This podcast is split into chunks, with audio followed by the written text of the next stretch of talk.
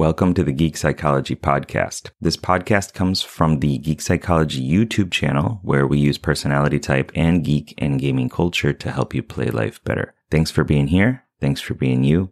And I hope you enjoy the show. Games are often seen as a waste of time, something you do to escape the real world or otherwise a childish hobby. But what if games had more to offer? In this video, I explore how years of playing games can teach you some surprisingly valuable lessons about personal growth and change, and how you can take those lessons into every aspect of your life. Do you want to learn how to play life better?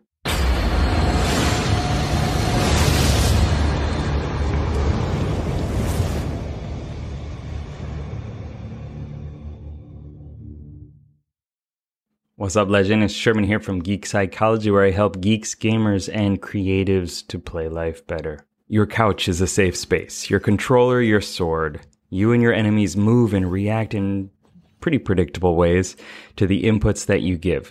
A lightning strike can leave you vulnerable for a few seconds, but then you're back in control. The game board, the dungeon, the map, it all offers a safe testing ground to find out new skills, new strategies, and new learnings. And with very little consequences. When we start to look at games as a tool for personal growth, we can uncover the fact that we all have countless stories and techniques neurologically wired within us. As gamers, we have more power and skills than we give ourselves credit for. Here are some lessons I've learned. Number one, characters. We can analyze the challenges that we face in life and see how other characters or character classes could deal with them. Each character has a different approach to the challenges that the game creates.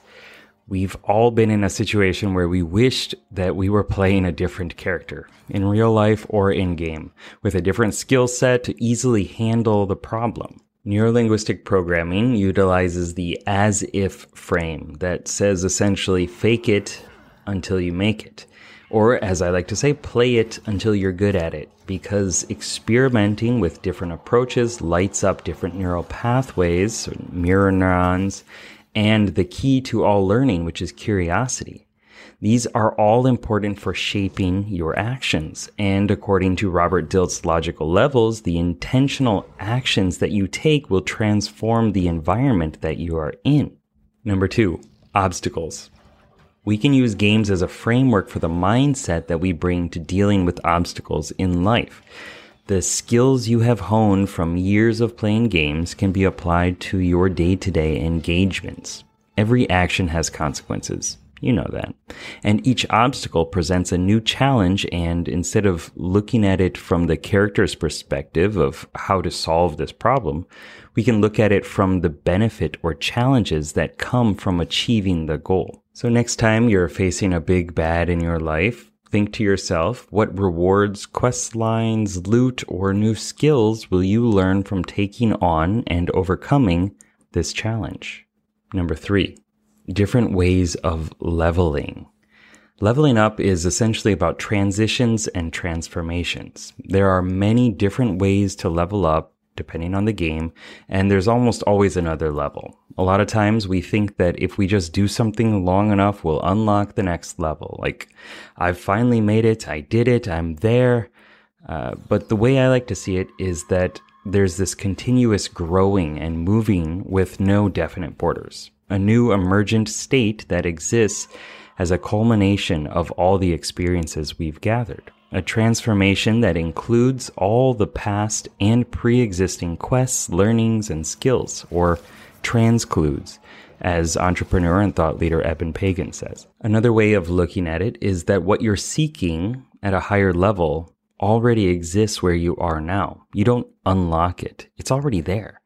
And because it already exists and you have the ability to gain experience with it, you can easily improve your life, aka level up, if you continuously show up, do the work, and be ready and willing to take in the lessons. Do this for long enough, clear all the requirements, and you emerge into a new understanding of yourself or the world around you. Ding! And as a bonus here, we learn our best lessons when we consistently take actions that push us outside our comfort zone to get new experiences and then evaluate them.